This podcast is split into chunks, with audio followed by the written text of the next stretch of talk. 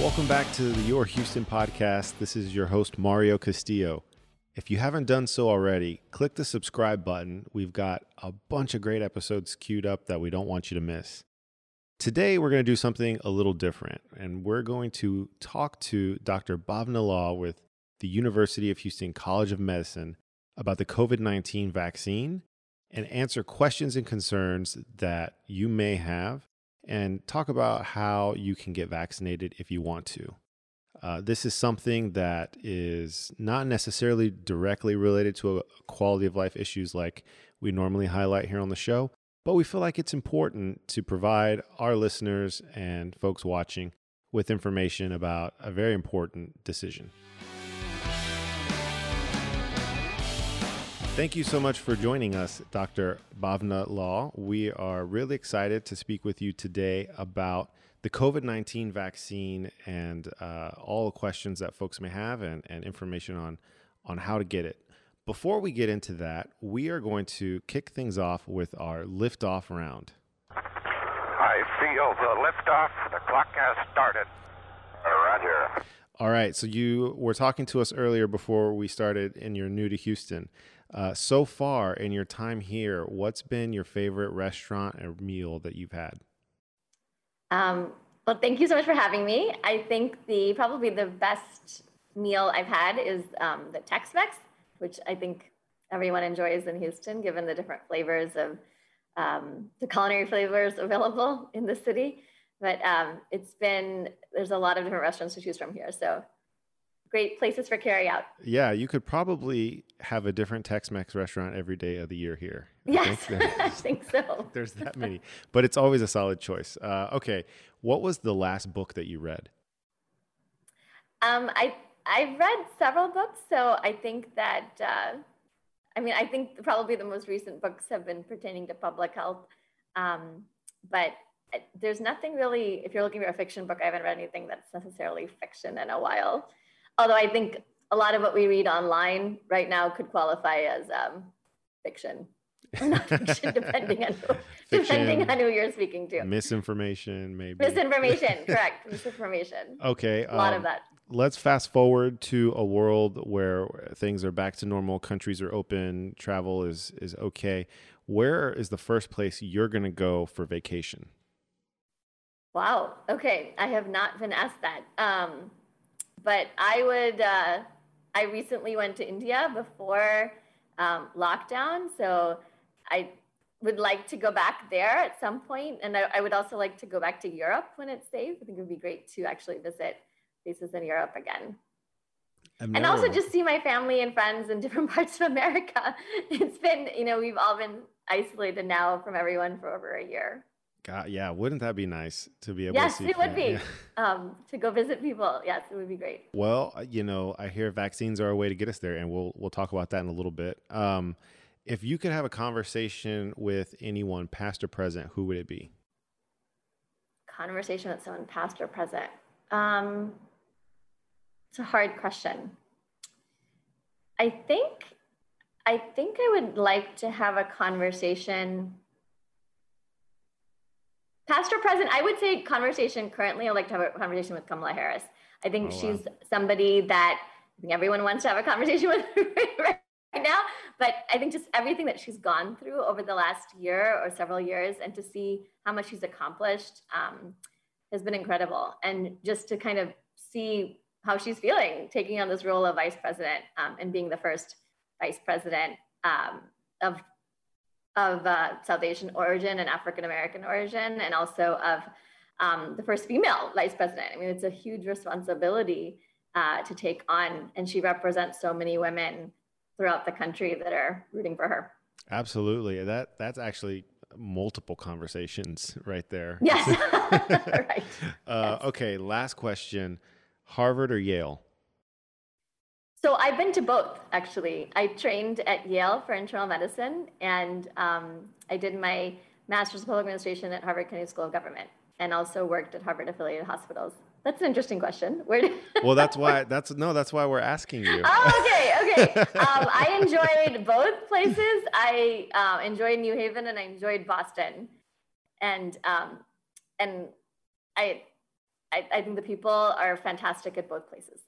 All right, diplomatic diplomatic answer, but we'll take it.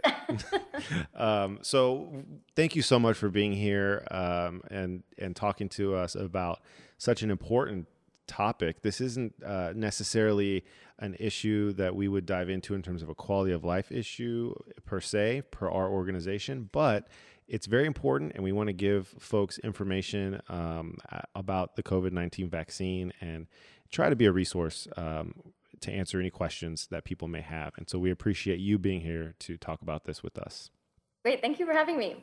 Uh, so let's just start off. There's three FDA approved vaccines here in the US. Are they safe? Um, what's the difference between them? Can you give us an overview?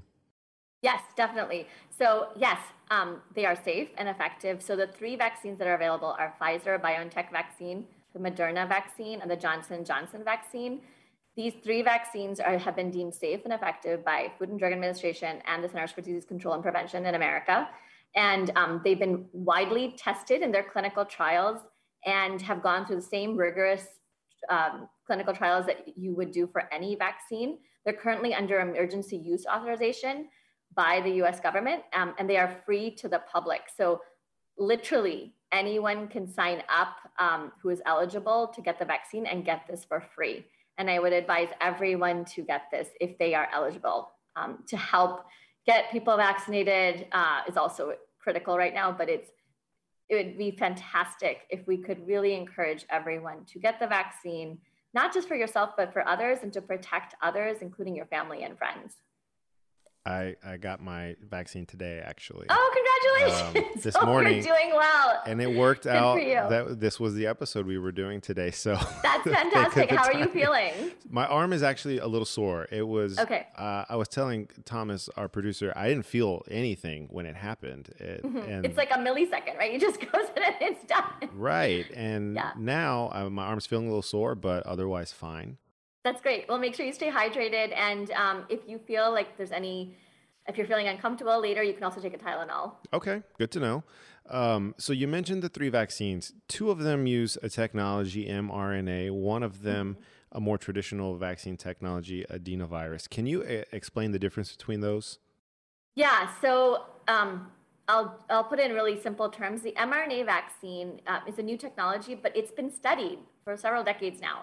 And um, these are the the two this is these are the vaccines that are using this technology, this new technology, but um, it has been studied for a long time in uh, in different ways.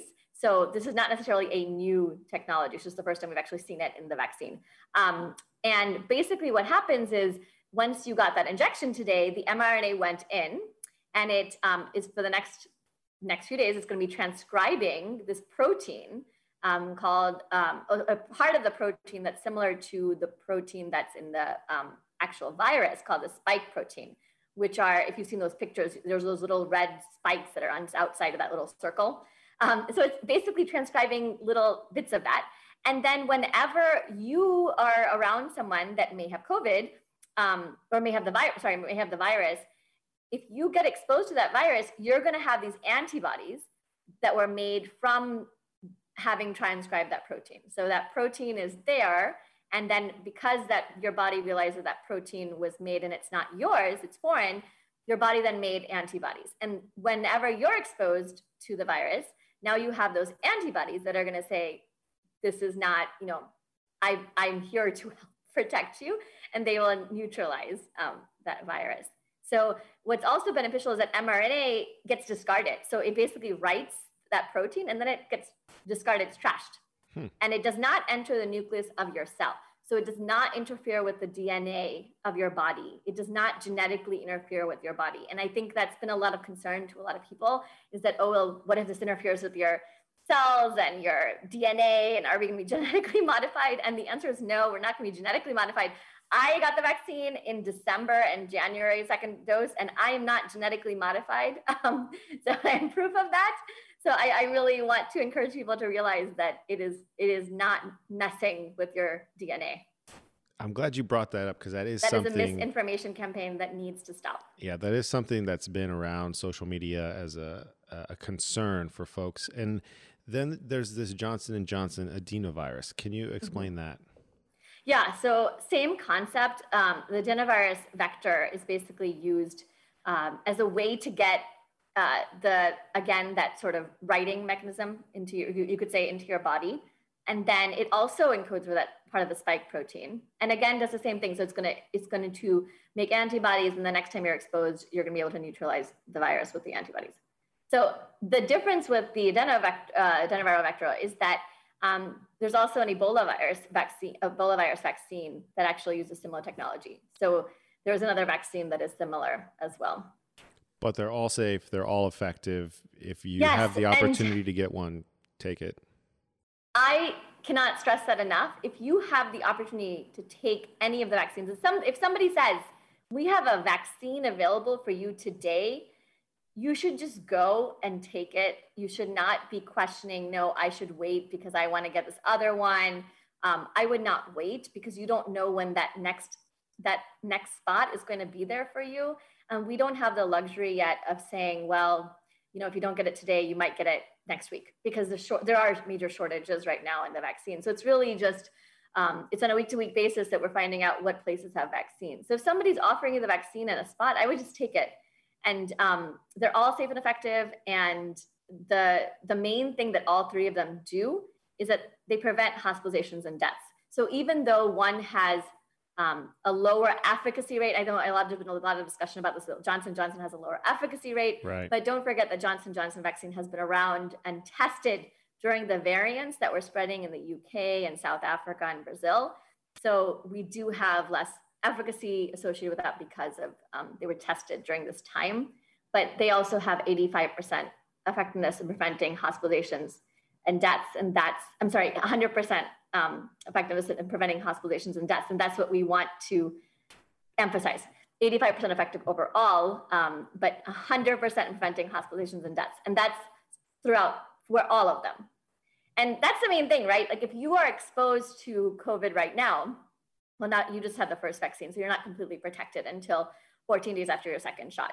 But the fact that you've been, let's say you're exposed to COVID even later on mm-hmm. after the second shot, even if you develop mild symptoms, that's better than being hospitalized, right? That's better Absolutely. than being hospitalized on a ventilator or um, or permanent or consequences such as death. I mean, that's what we're trying to prevent here is preventing hospitalizations and deaths and preventing collapse of healthcare systems. We don't want to have more healthcare systems overrun. Um, more doctors and nurses and other healthcare professionals overwhelmed. And we also don't want other, a lot of people that I personally know, and I'm sure you know as well, have really um, postponed a lot of their care, unfortunately, because they're worried about COVID. And we're seeing the rise now in preventable illnesses, like people missing their colonoscopies, people missing their mammograms, people yep. missing outpatient procedures, people not going to their doctor's appointments. And now we're seeing the results of like um, uncontrolled diabetes, uncontrolled hypertension, even um, a lot of uncontrolled conditions that could have been prevented. So if we want to prevent the collapse of healthcare systems, we need to get people um, we need to get people vaccinated so that we can actually help healthcare systems function and do all these other things that we used to be doing before COVID. You know, exactly. Like going for regular checkups and having people hospitalized for conditions that they needed to be hospitalized for, not treating them at home. So at the end of the day, all three vaccines 100% effective at keeping people out of the hospital and preventing death. Yes, according to their data, correct. Okay. So we you, you talked a little bit about uh, concerns with altering DNA and how that absolutely can't happen. Um, let's address a couple others that we saw out there while we were doing research for this episode. Um, can this vaccine, either of the three vaccines, is there any way that they could cause long term uh, harm to you down the road, years down the road, or months down the road? So I'm, I mean, as you know, we are all in this together with COVID. Um, we are learning as we go along, but there is no data to show that we're going to have long term consequences of these vaccines. Again, they're they've been um, studied in the lab, studied in people as well through clinical trials, and um, there's no evidence to show that these are going to have long-term effects okay. from what we know right now. So I I am a strong believer in getting vaccines for in general, but I think at this point, um, this is our only way out of the pandemic is if we develop if we get herd immunity through vaccination. So right now we're at 12% vaccination in the country for fully vaccinated, and we really need to get to 70 to 85%. so at, at, this point, I think um, there's there's really no other option besides vaccines if we want to go back to normal and go back to a normal functioning society. I, I really think it's it's vital to stay on point and realize that um, we don't have any proof for all these social media campaigns mm-hmm. and all these misinformation campaigns going around right now. And I've read a lot of them and it's outrageous. I mean, I, I can't even believe the conspiracy theories that people are coming up with. It's it's really it takes some creativity to come up with these things as well. And I um I this is not this is not a way to manipulate the world by vaccinating people. There's no microchips going into people by vaccinations. Um, there's no tracking mechanism through vac- vaccination. There's no nanotechnology being inserted into you. Um, there's no there's there's nothing that's going to uh, manipulate anything for circumstances later on. So, any data, any evidence that these vaccines are causing infertility in men? No, and I think that's another that's another misinformation campaign. There's been no data to show this is causing infertility, and American College of Obstetrics and Gynecology have actually issued statements on this as well for infertility because a lot of people have been talking about this. There's no data to show that this is leading to infertility, um, and ACOG is actually publishing statements on um, vaccinations for pregnant and breastfeeding women as mm-hmm. well, and I can send you that link as well to discuss. And they they recommend uh, given pregnant women have a higher chance um, for developing senior, severe illness with COVID, it is recommended um, by ACOG to take the vaccine if you're in a high risk population, especially healthcare workers, et cetera. Okay. So, talking about obtaining the vaccine uh, for folks in this area, Houston, Harris County, yeah. if they're not sure if they qualify or they want to find out how they can sign up, I know that there's not a centralized, you know, federal rollout, but what can they do? Where are the resources that they can go to to ultimately get a vaccine? Yeah, so I will send you these websites as well. But um, right now, starting Monday, March 15th, so individuals age 50 and over are eligible for the COVID 19 vaccine in general. And before that, it was age 16 to 64 with certain medical conditions as well. Um, and if you go to the uh, Harris County Public Health website, you can also register for the vaccine. You can go to houstonemergency.org slash COVID 19 vaccines to register. Texas Vaccine Hub Providers List um, as well. It's another site that you can go to. Texas COVID 19 Vaccine Availability Map is another one. And there's other hospitals and health systems also publishing this information on their websites. Houston Methodist, Memorial Hermann, Fort, Be- Fort Bend County Health Department, Galveston County Health Department, St. Luke's, UTMB, Lone Star Family Health Center, um, uh, St. Luke's Health, Woodlands Hospital, CVS Pharmacy also is offering vaccines, HEB, Walgreens. So um, you can go to any of these and uh, CVS has a lot of spots as well. You just have to sign, sign up um, online. The thing is, I think what's really would be helpful is the people who are listening can also help their fellow elderly um, to actually sign up for these vaccines. A lot of us are more tech or like tech oriented than a lot of the elderly that are trying to do this. So if you can help your friend, relative actually register for a vaccine, that would be really helpful as well. So we'll link to all those resources that you send us. That would be great. Um, and we can just create a page with all of that information that we'll link to. But essentially, you're going to need to get on as many of these lists as possible. Yes. And I, I would even describe your own experience. How did you get on? How did you get on to this website and get a vaccine? Yeah, I mean that. Well, thanks for asking me a question. Usually, I'm only the one asking questions, but I appreciate that. Um, I will tell you, I signed up for Methodist. I signed up for the city of Houston, the county, uh, UTMB, which was ultimately the one that I got on. And they emailed me. They said you're uh, available. You know, for your your your name's up on the list. Can you be here at one of these times? And I I went this morning. That's great. Drove through. It took about 45 yeah. minutes. I never got out of my car. Um, and it was a bit of a drive because I live in Houston, but yeah, I mean, it was worth it. And how many websites did you go on? Um, I mean, I can't tell you how many new patient portal accounts I've created with various right. hospital systems, and and right. I have right. a Sam's Club thing that I've created. I have yeah. a CVS. I, ha- I mean, all of them, all of them. But I, it just this just shows you how difficult it is, right, to actually get a vaccine. And I think this is something that we really need to work on because there's so much vaccine inequity going on because there's these elderly patients that have no idea how to actually get on these websites. And um, we need to get these vaccines to them. So I, I think it's really uh, University of Houston and Lone Star actually did a um, we did a vaccine clinic a couple of weeks ago at um, Holman Street Baptist Church, and that actually was really helpful because it was in a church and it brought people together in a local area and got them a vaccine. And I think that's what more people need to be doing is getting these vaccines out to the communities that have actually been have actually been affected the most. Um, I mean, all of us have been affected, but some communities have really been hit hard, and populations, minority populations, have really been hit hard, and they have no idea. Some of them how to register. So um, the tech savvy amongst us are really competing for these spots, but a lot of people have no idea how to do this. Like, I, I mean, people are waking up at four o'clock in the morning to get onto these websites for CVS, Giant, Walgreens, just to get a spot.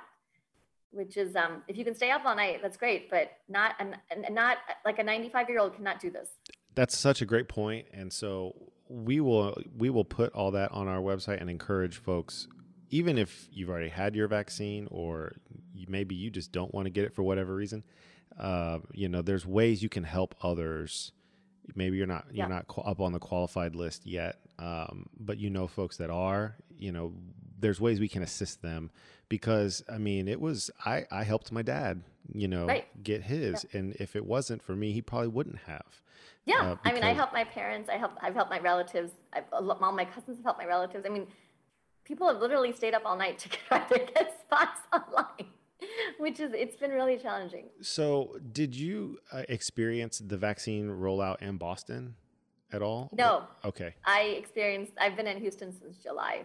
Gotcha. Okay but I'm my uh, relatives live in Boston, so I've heard a lot about the vaccine rollout there, and they've had some great ways that I think we could use in Houston. Like I've just been um, hearing about different things. So when 75, they started realizing that 75 year olds couldn't actually register themselves. They developed a companion um, sort of. Uh, basically, if you brought a 75 year old to the mass vaccination center, you could also get vaccinated. So which else, oh, okay. which ended up working out, right? So you would help get this 75 year old and over person online, get them an appointment, give them a ride, and bring them physically to the center. So you've actually, and then you've also vaccinated a huge age group. 18 to 49 is a age group that's actually helping spread the virus as well. So you've vaccinated two people at the same time. Um, that's helped everyone out. Very clever. Very clever. Yeah, I think we could do that in Houston too. I mean, a lot of elderly people still need the vaccine. You talked about the variants that the virus has now uh, mm-hmm. earlier.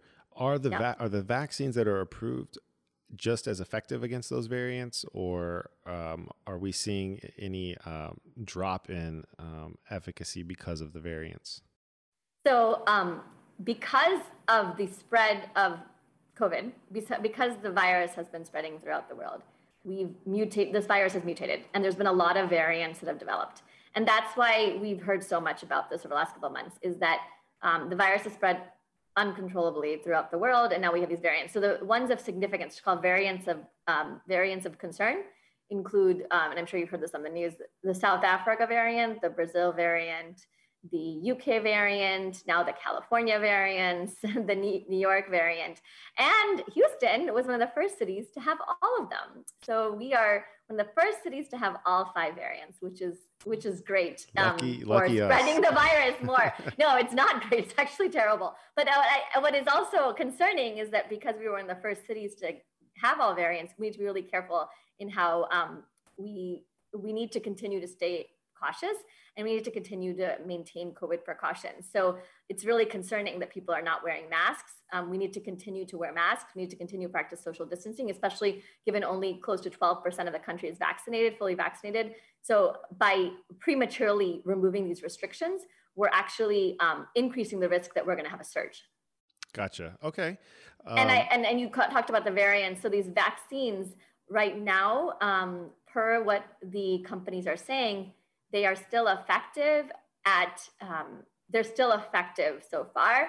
Uh, some not so effective at certain variants. Um, specifically, there was some concern about the South Africa variant, mm-hmm. but they're studying this in the lab, and it's really it's really going to be seeing how this plays out clinically in the population. So in the lab, there was not as much neutralization of the um, variant with the vaccine antibodies. And what we don't want to happen is that it's very simple. In a in a very simple term simple terms you have a virus that's spreading.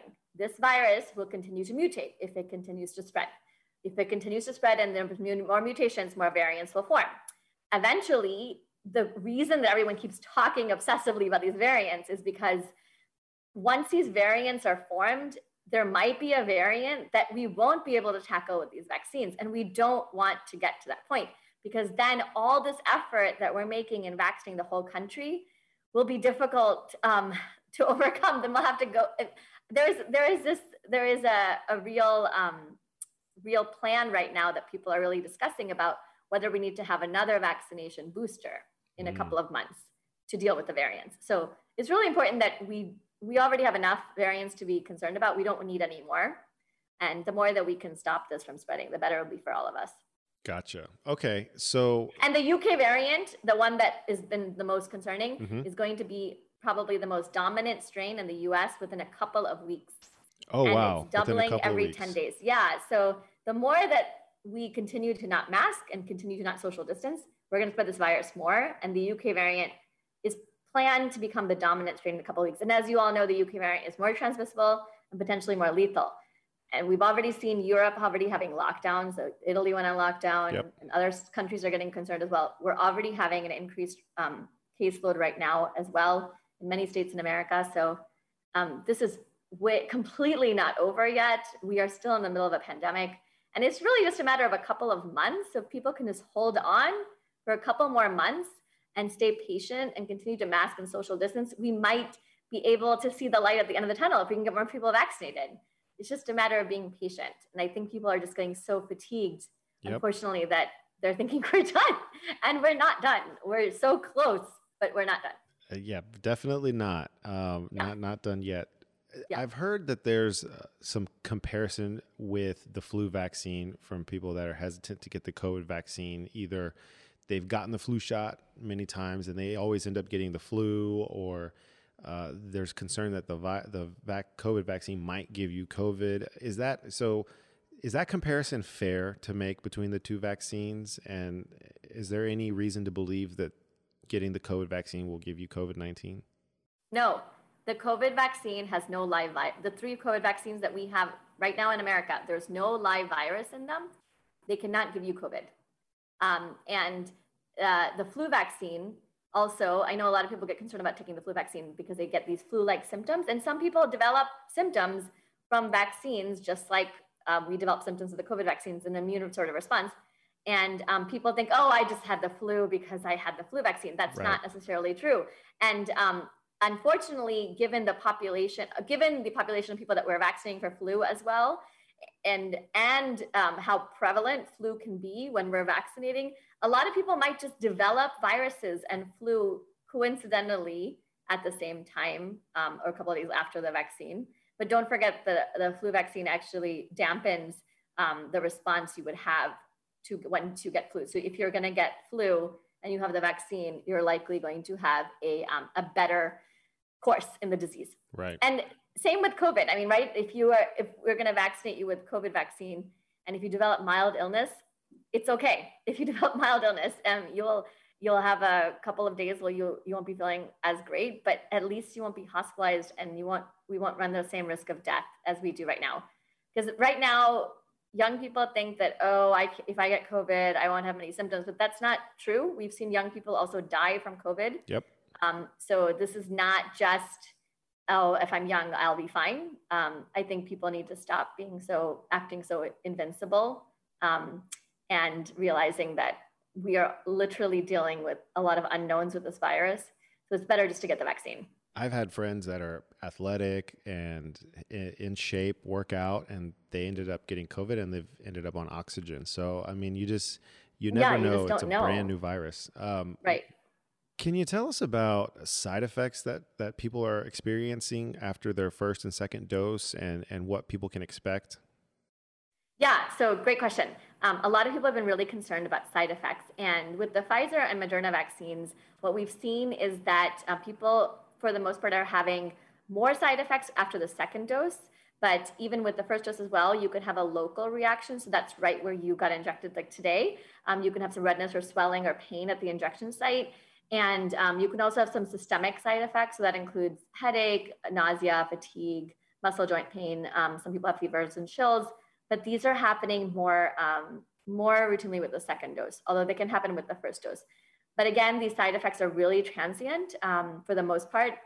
They last one to three days in most people. And um, they are easily, uh, by the fourth day, you might not even realize that you had a vaccine. So a lot of people just wake up like for me, I actually felt some side effects, and by the fourth day, I was like, "Oh, I feel completely back to normal again." So, if you do have side effects, they are transient for the most part, and you can take. Um, I would I would definitely drink lots of fluids, and you can take Tylenol as needed when you actually start having these side effects. And um, of course, if there's any concerns, you can also speak to your doctor if you have any concerns about the side effects. And there are some contraindications too for taking the vaccine. So if you do have allergies um, to polysorbate or polyethylene glycol, uh, it's recommended that you speak to an, your doctor, allergist, immunologist before you take um, the mRNA vaccines because there could be there's a concern for a severe allergic reaction with those two components. So you don't you don't want to necessarily take the vaccine if you have an allergy to any of the components of the vaccine. Gotcha. And you can discuss with your doctor regarding this. And also with the um, with the cases of anaphylaxis, so that severe allergic reaction with Pfizer, Moderna, a lot of people are concerned about that as well they have there has not been that many cases per million associated with um, Pfizer and Moderna as people think. So it, it's in the uh, less than 10 per million for both of them um, cases of anaphylaxis for Pfizer and Moderna. And with Johnson Johnson, there's been no cases of anaphylaxis reported. And same with um, Johnson Johnson, the side effects are similar: fever, chills, headache, nausea, um, muscle aches, joint pain, and um, and local site reaction as well. And these symptoms, again, are transient, resolve um, within a couple of days. And what's great about these three vaccines is after two weeks after the second dose for Pfizer Moderna, and after two weeks after the Johnson and Johnson vaccine, you are considered now fully vaccinated, which means that you can also um, interact with other people who are fully vaccinated. So this is a huge plus for all of us who've been waiting to see our friends and relatives um, so if you're fully vaccinated, you can interact with your other fully vaccinated friends and relatives. One step closer to back to normal. Yes, correct. Um, while we're talking about vaccines and, and encouraging people to get vaccinated, is there anyone who should not get a vaccine?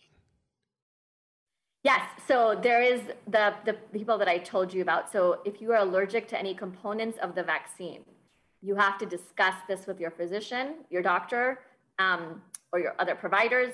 And um, also, you can also speak to an allergist immunologist regarding if you have a concern for an allergic component that you're allergic to this component of the vaccine, whether you would still, you should still go ahead and take the vaccine. In certain circumstances, people are still taking these vaccines um, under medical supervision. So you might want to be closer, you might want to take the vaccine in a hospital setting where there's, you're closer to emergency care, or you might need um, medications in advance, et cetera, to be near you. So you just have to clear this with your physician, allergist, immunologist, if you have one, to discuss if you're allergic to components of the vaccine. And also if you're allergic, to, if you had an allergic reaction, severe allergic reaction, immediate severe allergic reaction to the mRNA vaccine, the first dose, you also need to be cleared by your physician before you take the second dose as well. So really, the allergy, the allergic reaction is the main concern, but there's no other medical condition or um, no. There's no other medical conditions that even if you're immunocompromised, I know a lot of people have been concerned, oh, well, I'm immunocompromised, should still take the vaccine. You should still take the vaccines even if you're immunocompromised, uh, given you are at higher risk for infection as well. You can speak to your doctors about this regarding which vaccine they prefer you to get. Um, if there is any preference, I would still say, say take the one that is given to you because there's such a shortage. But if you're concerned, talk to your doctors about which one they would prefer that you get if you're if you're concerned about the immunocompromised state. But if you're immunocompromised and elderly, those are the people that we really want to get vaccinated because they're also highest risk. One more question before we get to our Houston, we have a problem segment. So okay. if there's someone out there listening or watching, they're on the fence What's your uh, your pitch to convince him to get vaccinated? I could say a lot about this, but I will say um, I'll say what if I have one sentence, I would say that we've watched we've watched just in America alone over 500,000 people die from this virus. If you know that you have a vaccine that could save your life, why would you not take it? I think that's effective and sums it up sums it I mean, well. I, I just, I mean, I think that's the biggest thing that I can't understand myself. If you know that you could die from this, why would you not take something that could save your life? Well said. Okay, so we're going to move on to our final segment of the podcast, which is called Houston, We Have a Problem. Okay, Houston, we've had a problem here. This is Houston. Say again, please. Uh, Houston, we've had a problem. Okay, so we're going to throw a hypothetical out and and see how you would respond to this. Um, this Okay. is, uh, you know, just to get uh, some insight into your thought process. So, uh, as you know, there hasn't been, uh, at least when the vaccine was rolled out, a national federal standard program. Uh, but you are now in charge of a federal national vaccine rollout plan. What would be the first three things you do to uh, get this program up and running and operational? Okay. So anything I want. Yep, you're in charge. You have all the resources. I have all the resources. Okay. So I would, I would organize a national strategy. I think that is what was lacking from the beginning is that there was so much focus on developing this vaccine, which is great. We have amazing vaccines, but there was no rollout plan that was there from day one. Um, and there was just chaos. So I would say organize national strategy, meaning every state do the same thing and every state organize in the same manner. And we have the same, the recommendations that we're given for age groups, priority groups are consistent and standard throughout the country. So that there's no um, difficulty for one person and people are not crossing borders and state lines to get vaccines and staying up all night in cars. Um, it's just, it, it was just chaos. As you remember, like we had 75 year olds in different states staying up all night, waiting in lines for nine hours in cars. So I would say nationalize um, the plan and make it a national strategy and make sure all the recommendations and um, age groups and priority groups are, are, are standardized. And we do the same thing in each state. Yeah. And we continue the same COVID restrictions in each state. And second, um, that was my second uh, plan Yep. of action. And also not lift those restrictions until we see the percentages slowing down consistently in every state. And so there's a national strategy on when you're going to remove the COVID restrictions, including mask mandates throughout- in each state of the country. You know, it seems simple enough and common sense, but for whatever Yes. reason, we're having trouble. And then I would also say, and third strategy I would say is that make these vaccines accessible. So not have a tech rollout um, that is, you know, websites crashing, people having to log in at three o'clock in the morning. Have it so that everyone who needs a vaccine, we have community health workers that actually go out to these communities and vaccinate different communities who are in need at the same time so you don't have this disparity of people who have a computer or iphone who get the who get the vaccine first and people who don't have these technologies um, who get vaccinated who are not even vaccinated yet who are like in their 80s and 90s Well, it sounds like lessons learned from uh, experience we're all going through at the moment, and hopefully we won't have to do this again anytime soon. But But we Uh, might. And I think that's yeah. something to think about is that we have to plan for the next pandemic because this could happen again in, with a different virus. I mean, this is not the end. Um, we've had pandemics before. So this is just the one that has taken such a stronghold over the world, um, but in our generation. However, we could have another one soon. So we really have to make sure that we learn from the lessons from this pandemic and apply them to the next one. Well, thank you for taking time to be with us today and sharing uh, your knowledge and your expertise. And I hope that with this podcast, we've been able to answer some questions, to address some concerns, and and give folks the information they need to get vaccinated if they want to. Thank you so much for having me, and um, good luck with your second dose of the vaccination. And I would just like to say, tell everyone don't wait, vaccinate if you have the opportunity. Um, get vaccinated so you can help yourself and protect others that you um, care for as well. Thank you so much, Dr. Lal, for being our guest today. And uh, to everyone out there who's wondering, where's Nick? Uh, he's feeling a little under the weather and will be back soon. And the show isn't the same without him, so we want him back as soon as possible. Uh, I hope this was an informative episode. Getting uh, vaccinated is not a decision that you make lightly.